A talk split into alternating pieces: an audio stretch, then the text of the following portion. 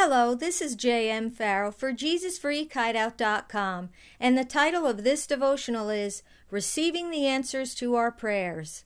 Psalm 16:7 says, I will praise the Lord who counsels me, even at night my heart instructs me. The other day I woke up with new and unrelenting aches and pains in my body that made it difficult for me to function normally. I had a busy and challenging day ahead of me, and hurting all over was not going to make things easier for me. Immediately, a series of negative thoughts came to my mind. You're getting older, so you should expect pains and problems like these. And you need to just accept the fact that you can't do the things you used to. As I tried to think of anything I could have done to hurt myself, I became fearful and fretful, and I kept coming up empty. I took a moment to pray and ask the Lord to show me what I might have done to injure myself, but by the end of the day I still had gotten no answer. I finally went to bed, surrendering to my exhaustion and weariness. A few hours later, I awoke out of a deep sleep, and the Spirit of God reminded me that the day before I had been playing on the floor with my baby grandson and had gotten myself into some awkward positions that had caused my intense soreness. I immediately felt a sense of relief, and I thanked and praised the Lord for giving me the insight I so desperately needed. This experience taught me how important it is to resist fear and anxiety when we're waiting to hear from God in a situation. Years ago, I heard a godly woman say that when we are afraid or worried, we lose our sense of direction. On the other hand, when our hearts and minds are at rest, we are more sensitive to our Savior's voice. David wrote, I will praise the Lord who counsels me. Even at night my heart instructs me. Psalm 16:7. This is the scripture that the Holy Spirit brought to my remembrance when I heard from the Lord in the middle of the night.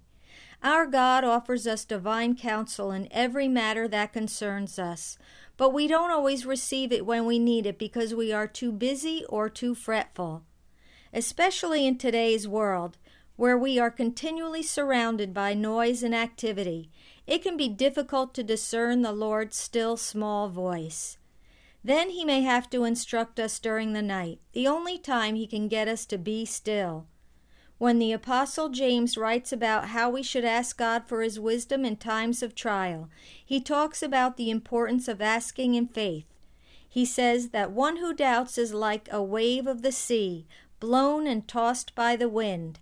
That person should not expect to receive anything from the Lord. James 1 6 and 7. That day, when I was racking my brain trying to figure out why I was in so much pain, I couldn't receive an answer from the Lord because I was being tossed about by my fears and doubts.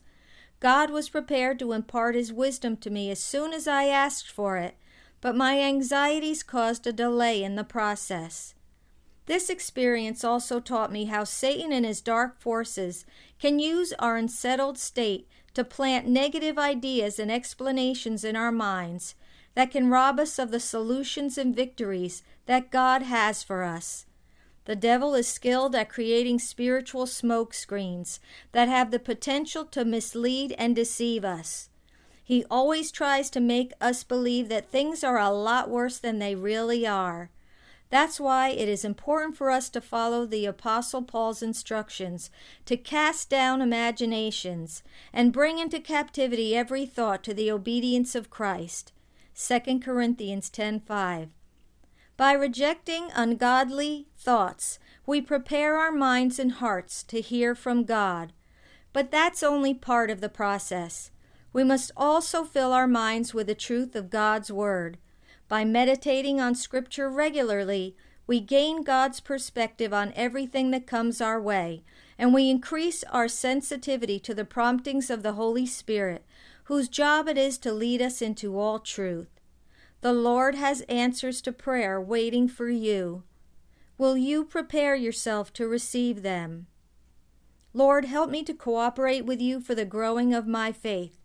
Plant in me a hunger for your presence and your word. Teach me how to trust you even in tense and painful situations.